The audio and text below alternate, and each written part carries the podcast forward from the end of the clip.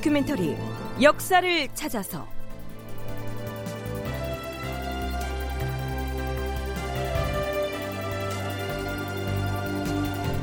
제 682편 국방은 허술하고 백성은 고달팠다. 극본 이상락 연출 정혜진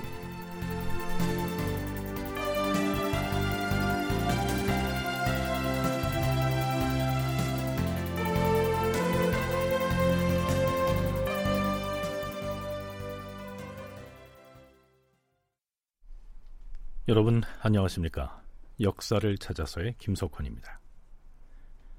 서기 1555년 5월 열 하룻날 서남 해안의 달량포구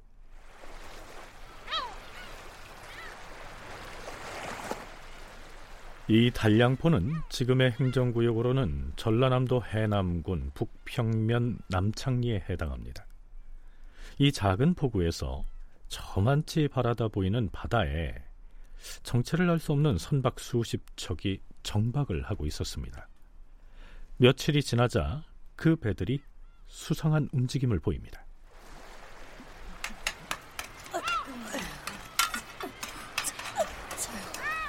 어, 그참 이상하단 말이야. 저 배들 말이야. 어휴, 그러게. 못해도 수십 척. 아이고, 아니, 백 척은 넘을지도 모르겠네.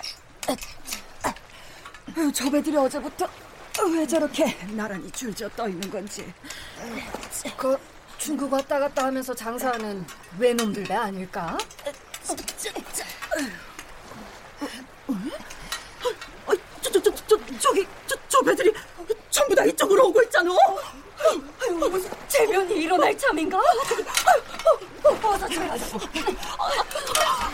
아이고, 이를 어째. 저놈들이 외놈들이면 금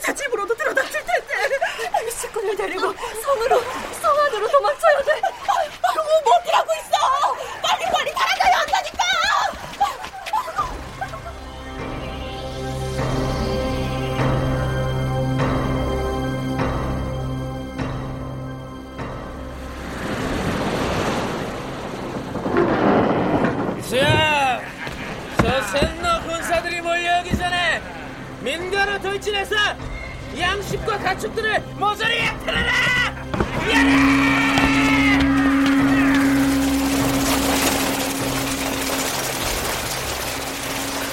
여러 놈아! 민가든 권하든 닥치는 대로 불태워라! 시켜봐라!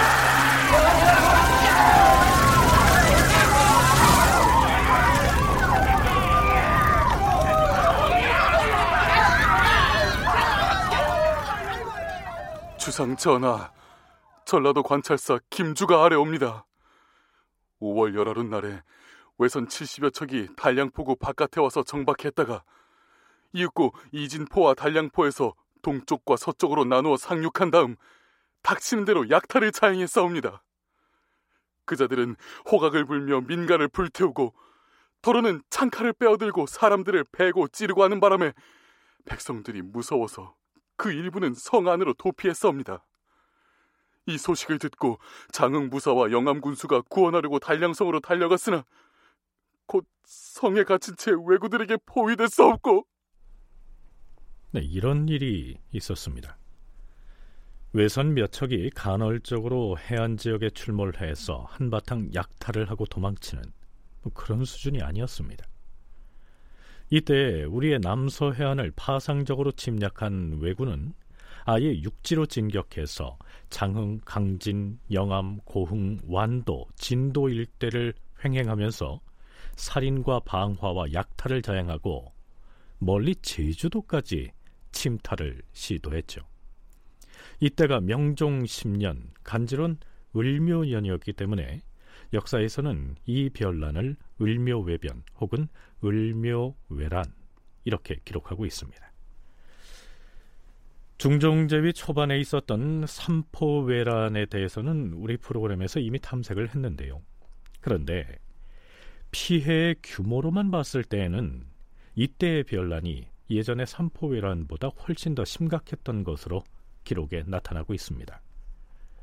을묘 외변이 진정되고 난 뒤인 명종 10년 8월 23일 희생자들의 장례를 지원하기 위한 계책을 이해주에서 보고합니다.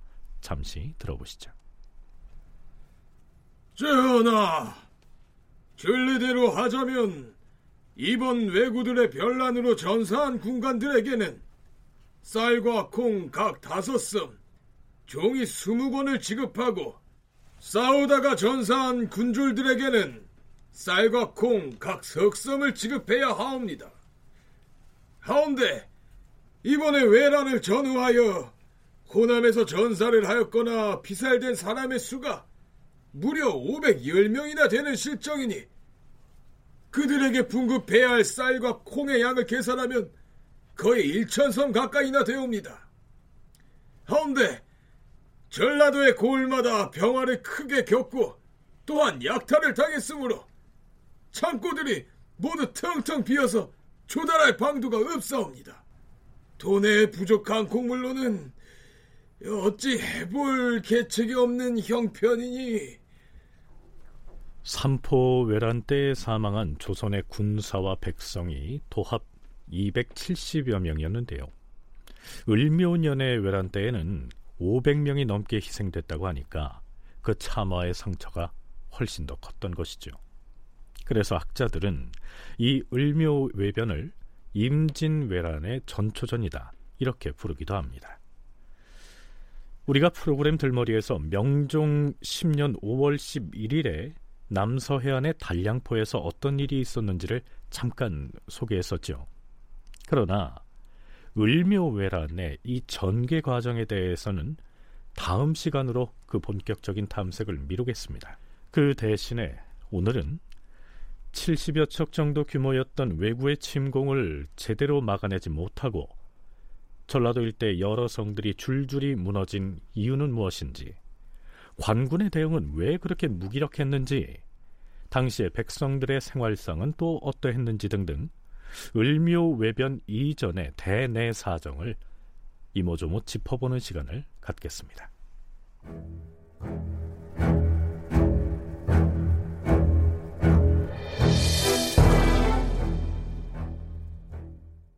자, 그러면 우선 을묘외란이 발발하기 이전에 조선의 군사력은 어떠했으며 혹은 외침에 대비한 국방태세는 또 어떠했는지부터 살펴보죠.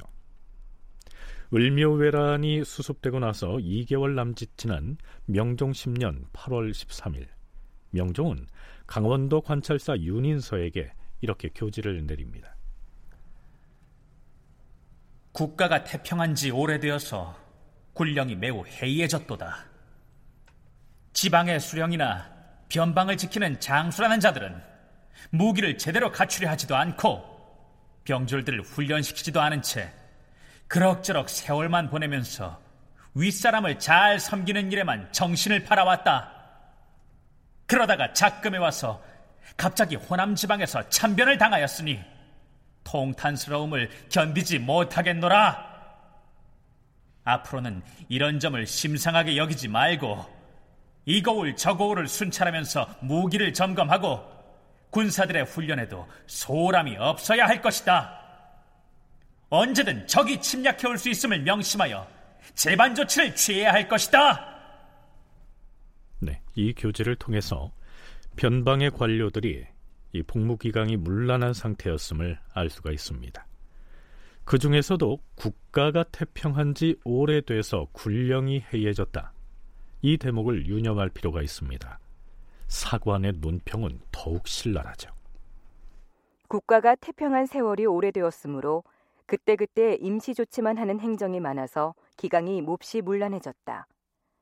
조정의 벼슬아치들과 지방 군읍의 관원들은 쓸데없이 자리만 지키고 있으면서 오직 권세 있는 요로에 아부하여 좋은 벼슬에 오르는 데에만 눈을 팔고 있다.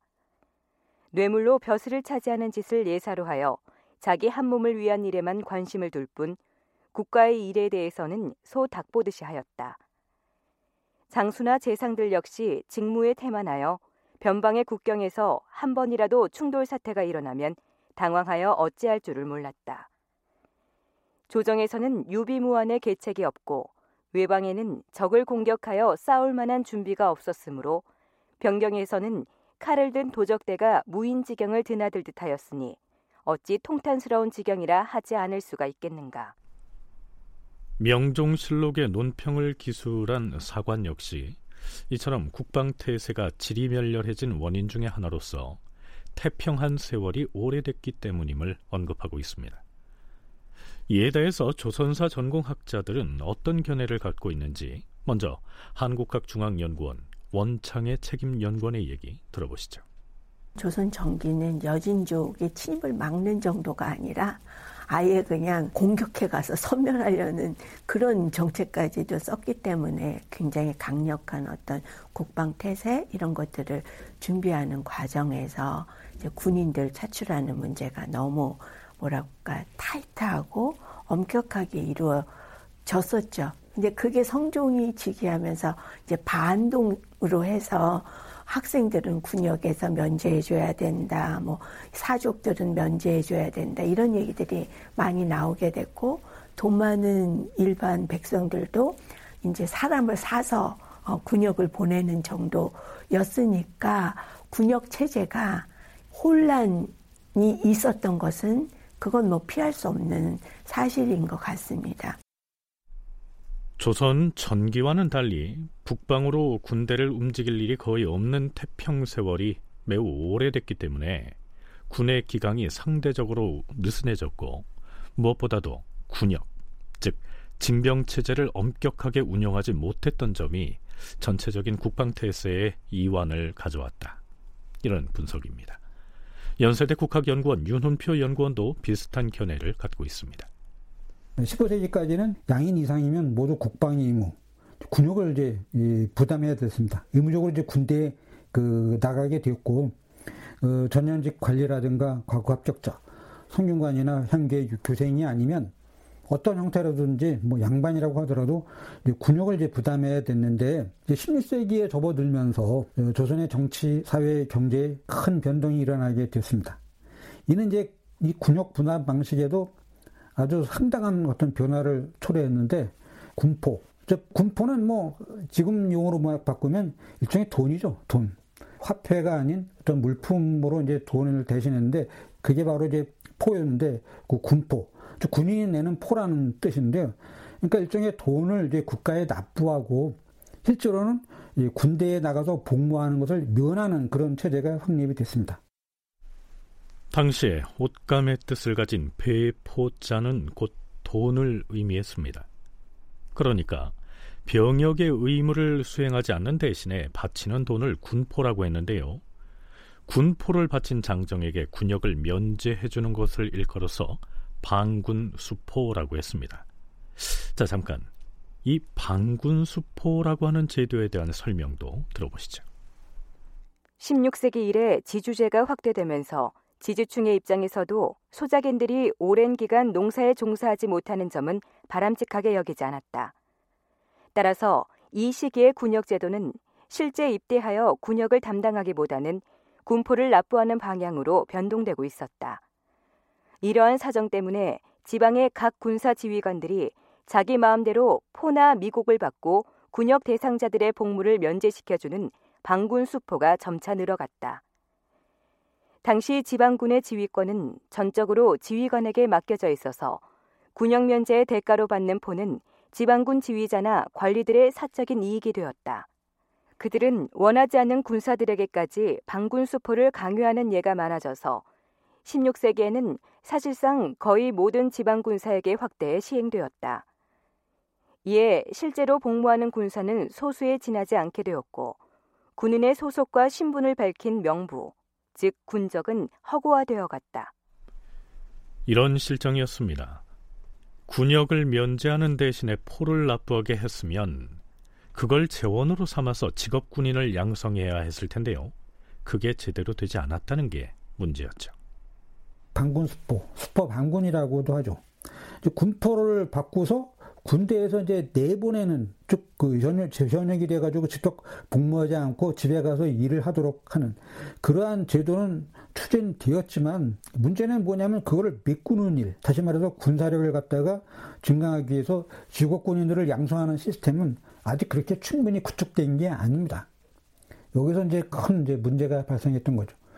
군인들의 과거에는 그냥 그 이 직접적으로 동원해 가지고 그래 이제 지금 뭐 의무 병역처럼 의무적으로 나가서 군인이 돼 가지고 싸워야 되는데 이제 점차 이러한 제도가 문제가 있으니까 예, 돈을 많이 걷고 그 돈으로다가 직업 군인들을 양성해서 대처하는 이런 방식이 돼야 되는데 이처럼 군역 체계가 어수선한 상황에서 을묘년에 외구의 침공을 받았던 것이죠.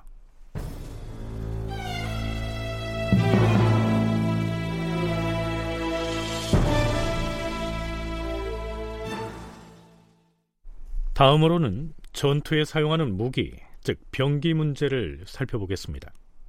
무기와 관련된 문제는 명종 제위 초기부터 부단히 제기됐었습니다. 전하, 요사이 군정을 살펴보면 허술하기 짝이 없사옵니다. 더구나 외인들과 화친을 끄는 뒤부터는 해상이나 바닷가에서 크고 작은 사변들이 조석간에 발생하게 되어 있는데 군사와 군마가 정예롭지 못하고 무기 또한 허약하고 정돈되지 않았으니 만약 위급한 사태가 일어나면 장차 어떻게 대처하겠사옵니까? 외구들은 우리나라에 의존해서 살고 있으므로 감히 함부로 변경을 침범하지는 못할 것이나 근자에는 화친을 끊은 지가 오래되어서 만약 우리나라에서 얻어간 쌀을 다 먹고 나면 반드시 사력을 다해서 다시 도적질을 하러 올 것이옵니다. 남쪽의 외구만 걱정할 계제가 아니옵니다. 북쪽의 서북면과 동북면 등 양계 지방의 일도 우려해야 하옵니다. 평안도의 군사들은 군율도 엉망이고 무기도 형편없어서 군사 10명이 현지인 토병 한 사람만도 못한 실정이옵니다. 또한 함경도는 육진에 매년 서리가 일찍 내려서 몇 년째 기근이 잇따르자 변방의 주민들이 떠돌다가 간혹 여진족의 지경으로 들어가는데도 창술한 자들은 문책받을 것을 두려워하여 숨기고 보고도 하지 않고 있사옵니다. 네, 그렇다고 해서 조선 조정에서 군사들의 무기 체계를 개선할 노력을 아예 하지 않았던 것은 또 아니었습니다. 명종 초기부터 총통에 관련된 기사들이 눈길을 끄는데요. 명종 주기년 11월 3일의 실록 기사에는 이런 대목이 나옵니다. 전하, 이번에 제주에 표류해 온 중국 사람들 가운데 총통을 만들 줄 아는 자가 있었사옵니다. 그래서 통역을 담당하는 통사가 총통에 대한 대강을 듣고서 그 기술을 전습했다고 하옵니다. 하오나 이 총통은 전시와 같이 화살을 발사하는 장치가 아니라 작고 둥근 철환, 즉 쇠구슬을 장전하여 발사하는 무기인 만큼 해당 관아의 장인들로 하여금 철환 만드는 기술 역시 세세히 전습하게 하시옵소서. 전하, 총통에 대해서 알고 있는 그 중국인은 어떻게든 오래 붙들어 두고 늦게 돌려보내야 하옵니다. 음, 총통에 대한 일은 아른대로 하라. 다만 아랫사람들이 그 제조 기술을 전습하는 사이에 다른 일을 보느라 전념하지 못할 우려가 있으니 그들을 독려하고 공이 있는 자에게는 상을 주도록 하라. 그로부터 닷새 뒤인 11월 8일에는 전라도 병마사 김공석이 올린 서계를 보곤 명종이 이렇게 말합니다. 전라 병마사가 올린 이 서장을 보아하니 그 내용이 상당히 자세하다. 그런데 만약 외인들이 중국인들과 교통하면서 이 총통 만드는 법을 먼저 전습하여 그 묘리를 다 배운다면 참으로 작은 일이 아닐 터이다. 중국인들에게서 전습하여 여기에 기술한 이 내용대로 총통을 만들어 발포 시험을 한 후에 병조에 말해서 병사들에게 세밀하게 가르쳐 힘써 익히도록 하라. 이렇게 해서 그 중국인으로부터 전수한 총통을 제작해서 보급했을 것으로 보입니다. 사실 총통은 조선 초기인 태종 때부터 사용했던 걸로 나타나는데요. 명종 9년 5월에 함경도 절도사 이사중이 올린 치계를 보면 현자 총통으로 병사를 훈련할 수 있도록 철환을 많이 만들어서 공급해달라. 이런 내용이 있는 것으로 봐서 그 중국인으로부터 전수해 받은 이 총통은 현자 총통이었던 것으로 보입니다. 현자 총통은 손으로 불씨를 점화시켜서 발사하는 방식의 총통을 일컫습니다. 그러나 앞에서도 언급했듯이 총통이나 거기에 장전할 철환, 즉 쇠구슬이 제대로 공급되지 않아서 아마도 실전 배치는 제대로 이루어지지 않았던 것으로 보입니다. 조선군의 주력병기라고 할 수 있는 게 이 활이나 창입니다. 이제 그것 대신에 새로운 무기가 이제 도입됐는데요. 우리들이 잘 아시는 화약 무기입니다. 그런데 이것이 여러 가지 사정, 특히 재정 문제로 인해서 실전 배치가 제대로 이루어지지를 않습니다. 지금도 이제 가장 큰 문제가 최신 무기였던 실전 배치가 제대로 안 되고 있다는 게 현재 한국군에도 이제 커다란 문제인데 조선군도 마찬가지입니다. 새로운 신무기가 개발이 됐는데 이것이 실전에서 제대로 그 활용되지 못하고 있는 이런 상태에 있었습니다. 이렇게 되니까 방어력에 상당한 문제점이 노출되었던 거죠. 군인과 병기 이 모두가 충실하지 되지 못했습니다. 그래서 국방력에 그 상당한 공백과 같은 그러한 어떤 이, 그, 이 상황이 처해졌고 그런데요. 을묘 외변이 일어나기 1년여 전인 명종 9년 6월 25일에는 제주 목사 남치근이 다음과 같은 내용의 장계를 올립니다. 전하, 요즘 바람이 수원한 때를 만나 중국을 왕래하는 외선들이 끊이질 않고 왕래를 하니 일일이 쫓아내기가 힘든 형세이옵니다. 죽도에 정박한 외선들은 밤을 지내고도 떠나지 아니하고 각기 횃불을 켜고 총통을 쏘면서 소란을 피우고 있어온데 할 일 없이 그저 그러는 것이 아닌 듯하옵니다. 여러 척의 배들이 모두 남쪽에서 몰려오는 것을 보면 이는 필시 중국 남방에 갔다가 본국으로 돌아가는 길임이 틀림없사옵니다. 그러나 왜구들이 허다히 왕래를 하다 우리의 허점을 타고 대거 쳐들어오지 않을까 염려스럽사옵니다. 요즘 외선 문제로 사태가 긴급하오니 첨사로 하여금 정예병을 이끌고 오도록 신속하게 조처해 주시옵소서. 제주 목사는 을묘 외변이 일어나기 1년여 전에 중국을 왕래하고 있던 외인들의 대대적인 침략이 있을지도 모른다면서 경고성 예측을 하고 있습니다. 무엇보다도 중국을 왕래하던 외인들이 총통을 가지고 있다는 사실이 예사롭게 여겨지지 않았던 것이죠. 자, 그건 그렇고요. 제주도의 관리들은 인근 죽도 앞바다에서 며칠째 죽치고 있던 그 외선들을 그냥 두고만 봤을까요? 아니었습니다.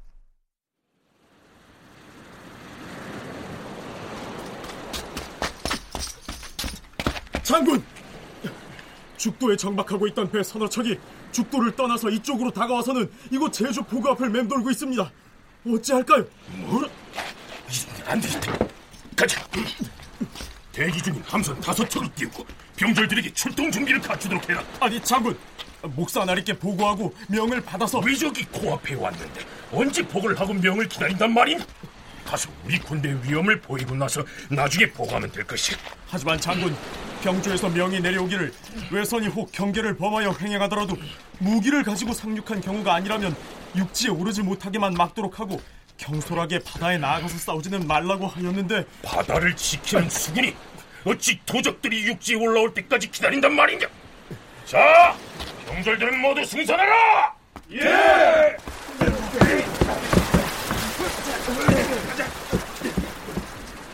노를 져라! 예! 자! 자! 저기 맨 앞에 있는 왜구의 선박부터 공격하여 도적들의 목을 벨 것이다. 활을 쏘아라! 예!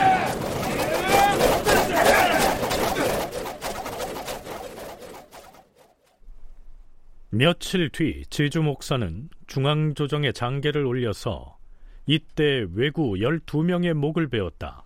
이렇게 보고합니다. 하지만 싸움이 더 크게 번졌다는 기록이 보이지 않는 걸로 봐서 아마도 외인 선단 쪽을 향해서 함부로 범접하지 못하도록 경고 차원에서 단발적인 공세를 폈던 것으로 판단됩니다. 조정에서는 중국을 오가는 중에 잠시 제주에 기항한 외인들을 괜히 건드려서 화를 키우기보다는 신경이 쓰여도 되도록 조심스럽게 대하자는 쪽으로 방침을 정했던 것 같습니다. 제주 목사 남치근의 보고를 받은 명종이 하... 제주 목사에게 성급히 바다에 나아가서 싸우지 말라고 하였거늘 휘화 변장들이 사세를 헤아리지 아니하고 전함을 출동시켜서 경솔하게 외선들을 쫓아내느라 무기와 탄환만 소비하였으니 이는 온편치 못한 일이로다. 이렇게 언급하고 있으니까 말이죠.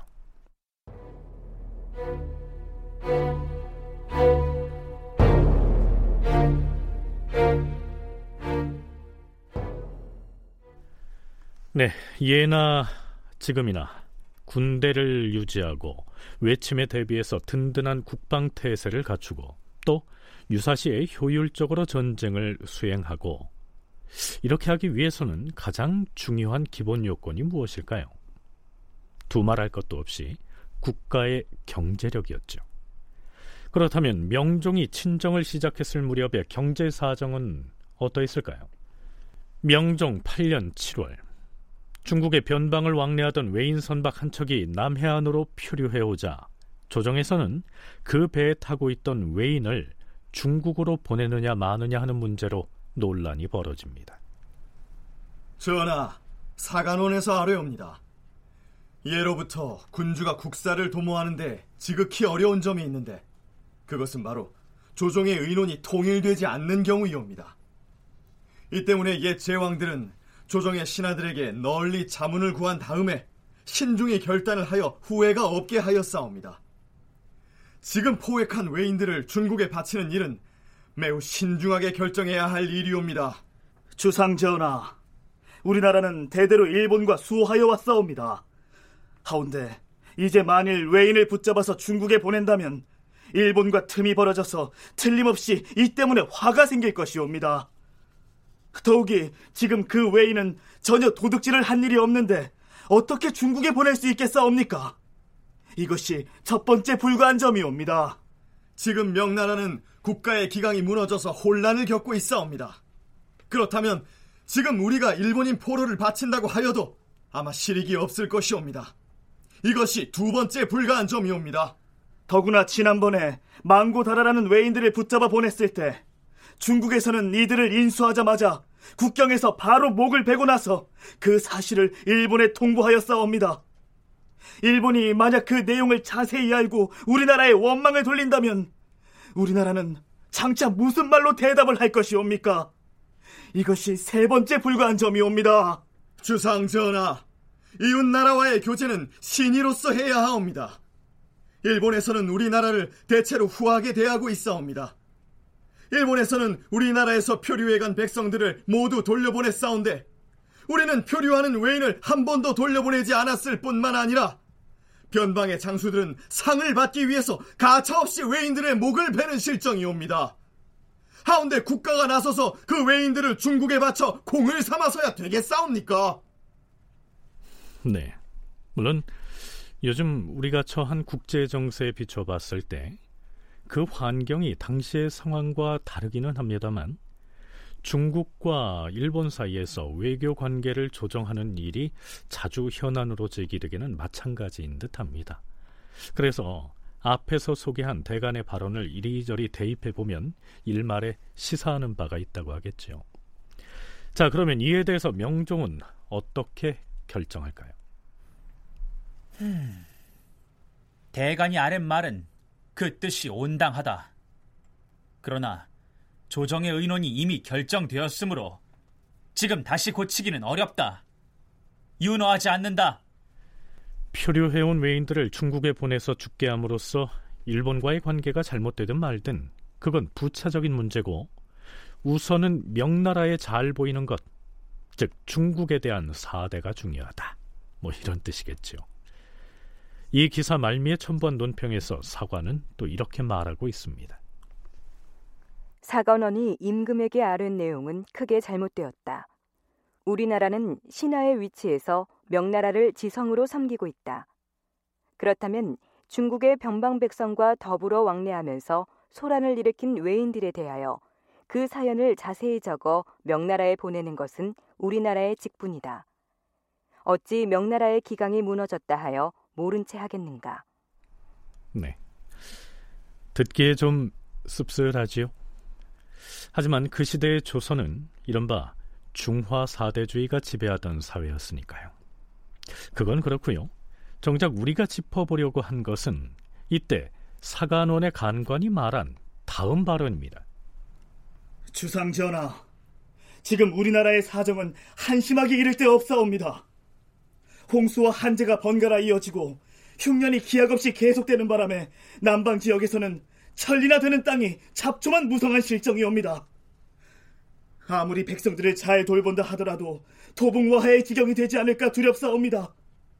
이런 지경에 하물며 이웃나라와 원한을 맺어 싸움을 재촉해서야 되겠사옵니까? 표류해온 외인들을 중국에 보내는 것은 중국에도 이익이 없고 우리나라에는 해만 있을 뿐이오니 이로 인해 뒷날에 변이 발생하면 그때는 후회해도 소용이 없을 것이옵니다. 신들의 소견이 감히 옳다 우기는 것이 아니오라. 다만 언관의 자리에 있으므로 아래고 또 아래는 것이옵니다. 윤호하지 않을 것이다. 붙잡은 외인들을 중국에 보내도록 하라. 앞에서 대가는 그 시기의 백성들의 삶을 토붕와해라고 표현했습니다. 글자 그대로 풀이하자면 흙이 무너지고 기와가 깨지고 있다는 뜻입니다.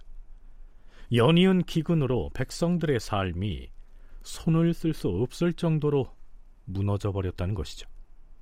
임꺽정의 등장 이게 그냥 뭐 갑자기 나오는 게 아니라 이렇게 어려운 경제를 바탕으로 해서 백성들이 유리하고 그 어떤 그런 자기네들이 지켜야 되는 어떤 세금 문제, 신역 문제 이런 것들을 해결할 수 없으니까 결국은 터전을 버리고 도망 다니고 산속에 들어가서 도적이 되고 하는 상황들이 명종연간에 정말 심각하게 일어났던 것 같습니다. 물론 뭐 이 역사를 쓴 사람들이 나중에 이런 자연재해 기록을 뭐 더 많이 썼을까? 그럴 수도 있겠다. 왜 문정왕후의 이런 뭐 윤원영의 척족 정치들을 이렇게 비판하기 위해서 그런 시각도 있을 수 있지만 예 사실적으로 어, 명종연간에 그런 재정이 피폐했던 거는 사실인 것 같습니다. 임꺽정으로 상징되는 군도, 즉 도적무리가 횡행했던 때가 바로 명종 제위 기간이었습니다. 이 군도의 발생 배경과 임꺽정의 활약상에 대해서는 따로 시간을 내서 살펴보겠습니다만 이 시기에 백성들의 삶이 매우 곤궁하고 피폐했다는 사실은 왕조실록을 포함한 여러 문헌 기록으로 뒷받침이 되고도 남습니다. 그러니까 앞에서 대간이 한 말 중에 백성들이 토붕와해 상황에 처했는데 이웃나라와 원한을 맺어서 싸움을 재촉하려고 하느냐. 이 표현은 달리 말하자면 지금 조선의 경제 사정은 전쟁을 수행하기에는 턱없이 부실하다. 이런 뜻이 되겠죠.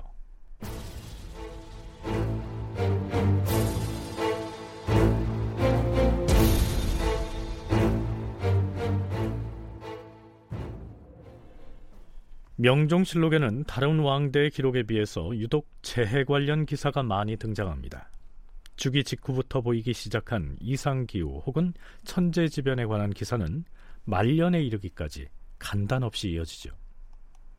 명종 즉위년 8월 11일 임금이 승정원에 명하였다.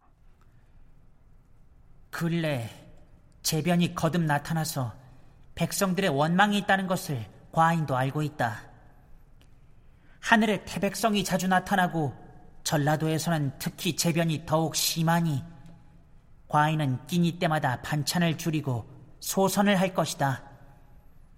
근래 들어 재변이 이렇게 중첩해서 나타나니 혹시 민간에 원통하고 억울한 일이 있어서 그런 것이 아닌가 심히 염려스럽도다.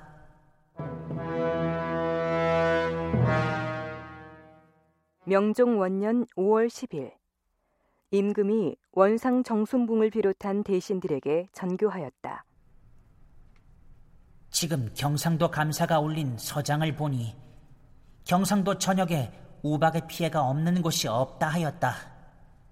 과인의 생각으로는 억울한 일을 당한 백성들의 원성이 드높고 감옥에 죄수들이 넘쳐서 그러한 것 같다. 하늘의 뜻에 응답하고 재변을 소멸시키는 방법을 찾아야 하겠는데 어떻게 해야 하는가? 지난번에 대신의 의논에 따라서 과인의 거처를 이곳 근정전으로 옮겼는데 재변이 그치지 않으니 또 다른 곳으로 다시 피전을 해야 하지 않겠는가?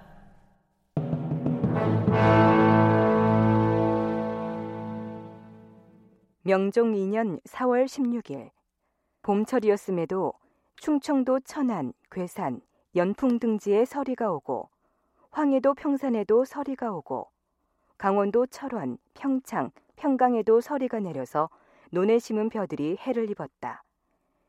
전라도 금산, 옥과, 무주, 정읍에도 서리가 오고 경상도 풍기 인동에는 큰 바람이 불어 나무가 뿌리째 뽑혔다. 함경도 삼수 갑산에는 눈이 내려서 피해가 매우 컸다.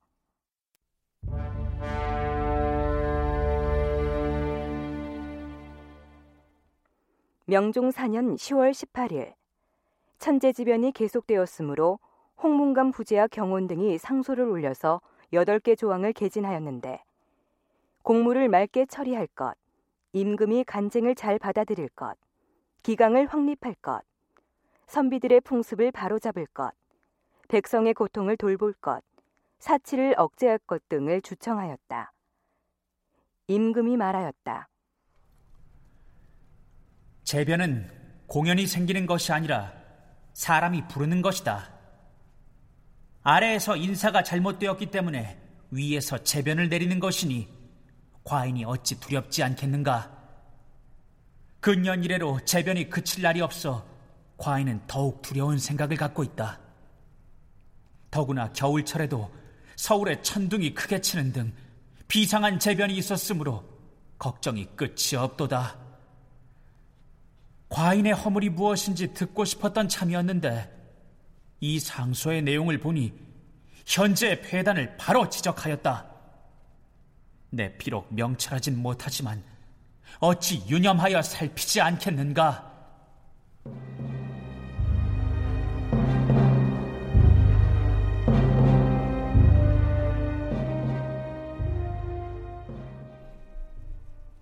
네, 실록에서 재해 관련 기사 몇 대목을 두서없이 뽑아서 소개했습니다. 자, 이런 내용의 기사가 워낙 많이 나타나다 보니까요. 명종 때의 제2현상을 연구한 논문이 발표되기까지 했습니다. 임혜련의 논문인 명종 전반기 제1론과 수렴청정 인식에 나타난 한 대목을 소개하자면 이렇습니다.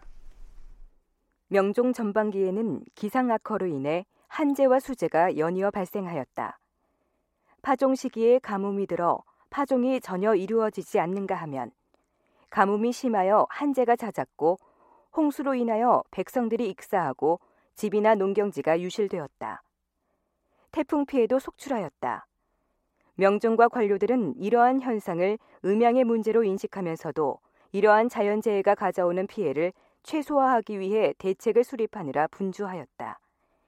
이러한 양상은 명종 전반기 내내 나타났으며 길게는 명종 치세 전 기간에 걸쳐 자연재해와 재변이 빈번하게 발생하였다. 자, 그런데요.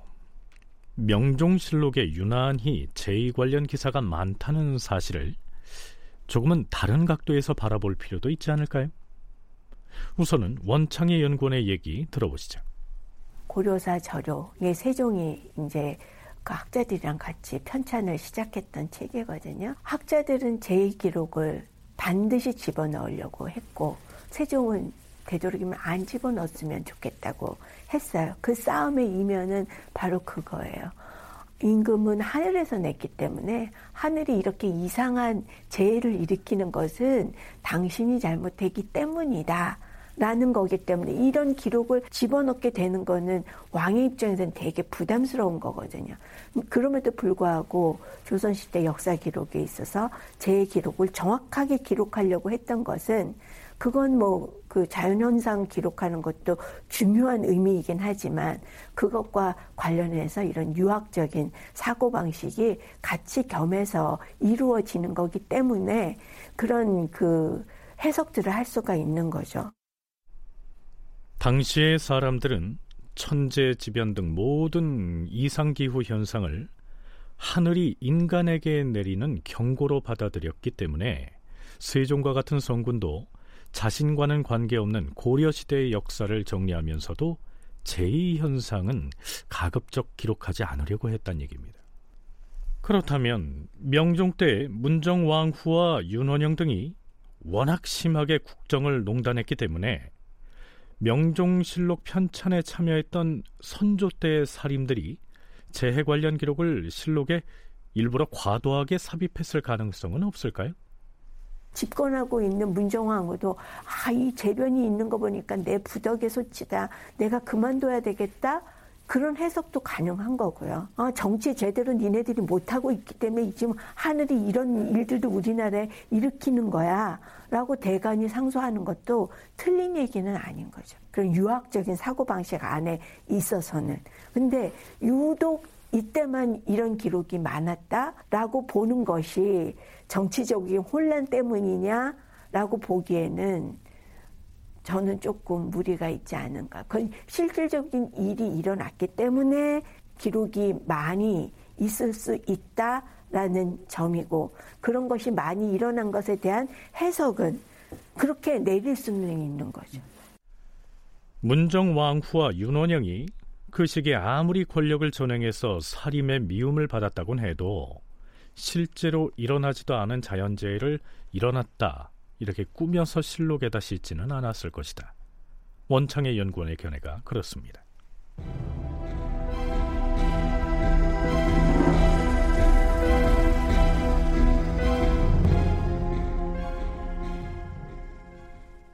그런데요. 연세대 국학연구원 윤훈표 연구원은 명종 때의 잦은 자연재해 관련 기록에 대해서 조금은 특별한 견해를 피력하고 있습니다. 일단 들어보시죠. 15세기 이래 대외 경제가 안정이 됐습니다. 대표적으로 외구의 침입이 이제 점점해졌고요. 명과 여진과의 관계도 어, 상당히 그 평화로운 단계로 정착되기 시작했습니다. 그렇게 되니까 뭐가 늘어나냐면 인구가 계속 이제 늘게 됩니다. 왜냐하면 대외 관계 안정으로 뭐 전란이나 전투 같은 게 대폭 줄면서 인구가 이제 늘어나게 됐던 거죠. 그렇게 되니까 먹고 살기 위해서 누구나 다 뭐에 나서게 되느냐면 그동안 묵혔던 땅, 진전이라고 하는데요. 이런 거를 이제 개간하거나 아니 또 황무지를 갖다가 개발하려고 하는 이런 사람들이 많이 늘어납니다. 그건 뭐 당연한 거죠. 아울러 또 연안이나 해안가에 대한 이제 간척 사업이 확대돼 가지고 경작지가 이제 그 늘어나게 됩니다. 문제는 뭐냐면 이렇게 새로운 개간지, 개발지, 간척지가 상대적으로 기존의 경작지에 비해서 재해로부터 매우 취약하다는 점입니다. 전문 연구자들은 실록에 나타난 호구조사 등의 기사를 분석한 결과 명종 6년인 1551년 무렵에 조선의 인구가 최초로 천만 명을 돌파했다고 얘기합니다. 앞에서 윤은표 연구원은 진전의 문제를 제기했는데요. 진전은 장부에는 경작지로 등재돼 있지만 장기간 농사를 짓지 않아서 황폐화된 토지를 일컫습니다. 그런데 인구가 급증하면서 식량난에 처하자 이 시기에 와서 너도 나도 진전을 경작했고 그러다 보니 기존의 토지보다 재해에 매우 취약했을 것이란 얘기죠. 재해 관련 기사가 유독 많은 배경에 이런 이유도 있을 것이라는 분석입니다. 실제로 명종 6년 12월 9일 기사를 보면 명종이 호조 판서에게 이렇게 지시하고 있습니다. 청홍도에서 경차관이 올린 장계를 보니 진전은 백성들이 농사를 게을리해서 그렇게 된 것이 아닌데도 불구하고 모두 조세를 부과한다고 하니 만약 이것이 사실이라면 결국 가난한 백성들은 농사를 버리고 떠돌게 되지 않겠는가? 진전의 조세를 전부 면제할 수는 없다 하더라도 절반쯤은 감할 수 있지 않겠는가? 백성들이 농사를 게을리하였기 때문에 소출이 적은 것이 아니다. 지방의 수령들이 마음을 다하여 권농하지 않은 탓도 클 것이야. 이런 사정들을 특별히 살펴야 할 것이다. 명종 6년 12월 21일에는 사헌부에서 또 이렇게 건의합니다.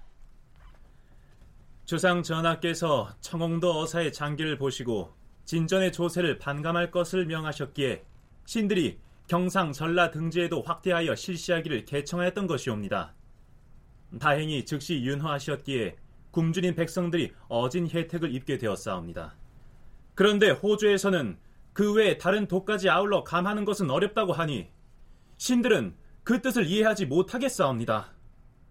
청홍도의 사례에 의거하여 모든 지역의 진전에 대해서도 한결같이 조세를 반으로 줄이도록 하시옵소서. 진전의 경우 농사를 지어봤자 소출이 변변치 못하니 조세를 반감해야 한다. 이런 내용의 기사가 이 시기에 부쩍 많이 나타나는 걸 보니까요. 윤은표 연구원의 견해가 일정 부분 설득력 있게 들리지 않습니까? 자, 어찌됐든 명종 제위기에는 자연재해가 유난히 빈번했고 이것을 두고 집권자인 문정왕후 쪽과 척신정치를 비판하고 있는 대간 사이에 책임 논쟁이 끊일 새 없이 일어나게 되죠. 이 제의 발생과 그 피해 정도를 놓고 의견 차이가 이제 클 수밖에 없는데요. 그러니까 문정왕후와 윤원영을 지지했던 파, 그에 반대했던 파들이 여기에 대해서 막 그냥 그 양쪽에서 숱한 의견을 막 쏟아 놓고 있는 거죠. 이 지지파는 제의가 발생했지만 사실상 큰 혼란은 없다. 이렇게 그 이제 주장하면서 이제 옹호하기도 하는데 실제 또 그런 것은 있습니다. 그런데 또 반대파들은 이런 정당성이 결여된 자들이 그 취했던 정책으로 오히려 피해가 크게 늘어났다. 그래가지고 민생 불안이 아주 가중되었다. 이렇게 이제 막 내세우면서 집권자들을 공격하는 논리로서 주장을 갖다가 아주 강하게 밀고 나가게 됩니다. 대대적으로 활용했습니다. 그러니까 정당성이 없는 정권이 가장 큰 문제가 바로 이건데요. 하늘이 내린 자연재해를 두고 집권 세력과 비판 세력 사이에 네 탓이니 내 탓이니 하는 공방이 있었다는 것이야 부차적인 얘기죠. 진짜 문제는 유리걸식하는 사람들이 속출할 만큼 당시 백성들의 삶이 무척 고단했다는 사실입니다.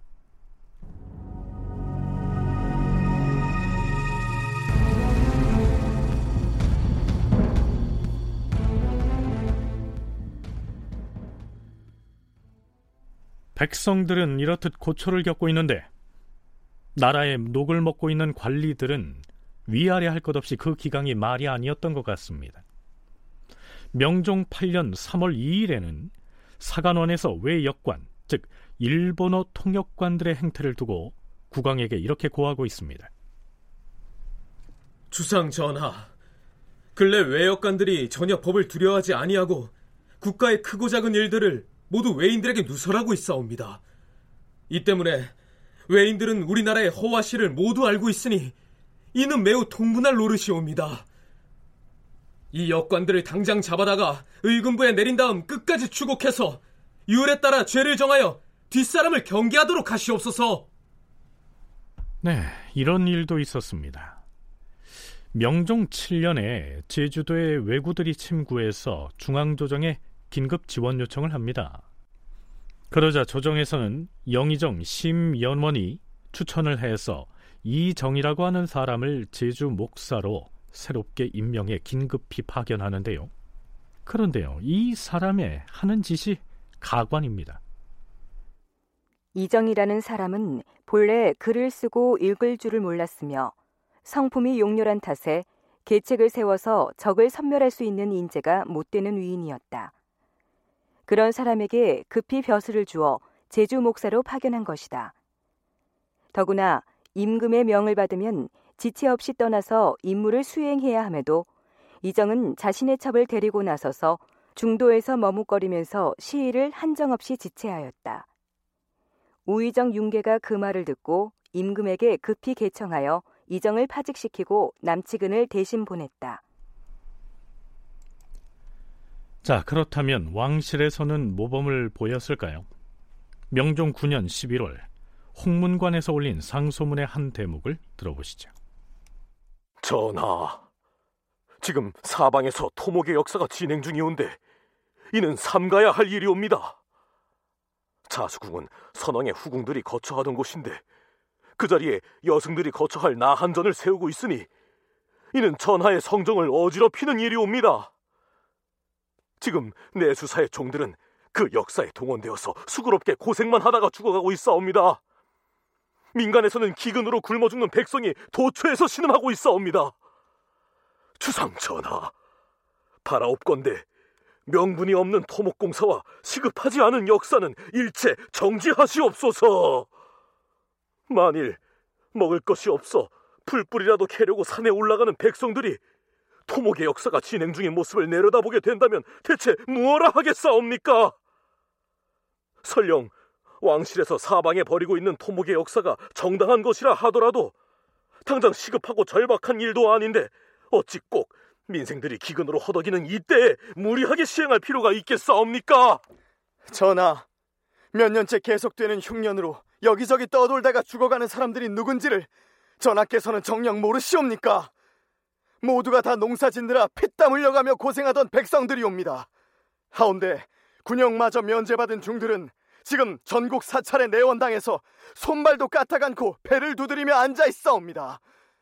흉년으로 문무백관의 녹봉은 줄였어도 선교 양종에 들어가는 불교의 경비를 줄였다는 말은 듣지 못했사옵니다. 주상 전하, 시급하지 않은 일들은 일체 정지하게 하시옵소서. 또한 내 수사나 내 원당에 쓸데없는 지출은 아예 없애거나 그 비용을 줄이게 하시옵소서. 흉년을 구제하는 것이 곧 이반된 민심을 화합할 수 있는 방편이옵니다.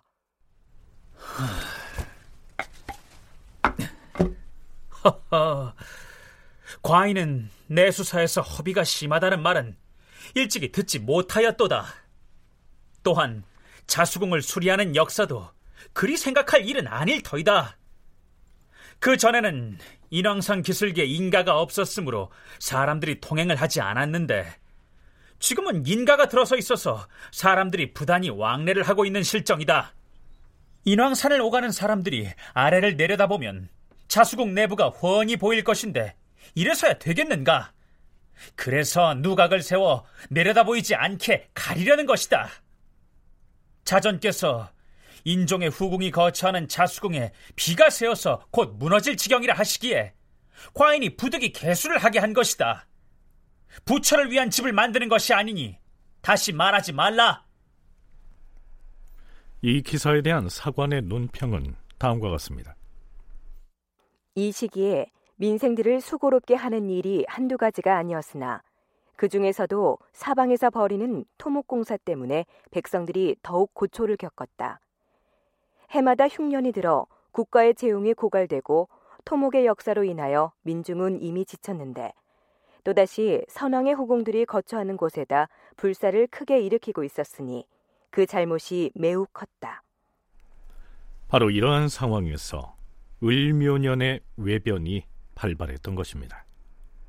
다큐멘터리 역사를 찾아서 다음 주 이 시간에 계속하겠습니다.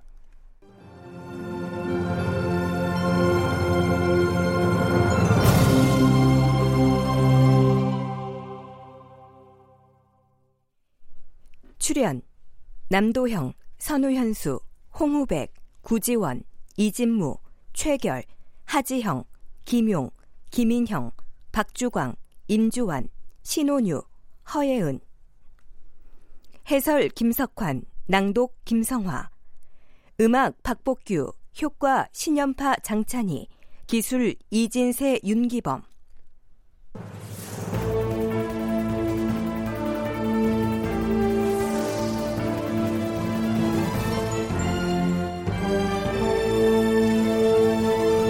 다큐멘터리 역사를 찾아서 제 682편 국방은 허술하고 백성은 고달팠다. 이상락 극본 정혜진 연출로 보내드렸습니다.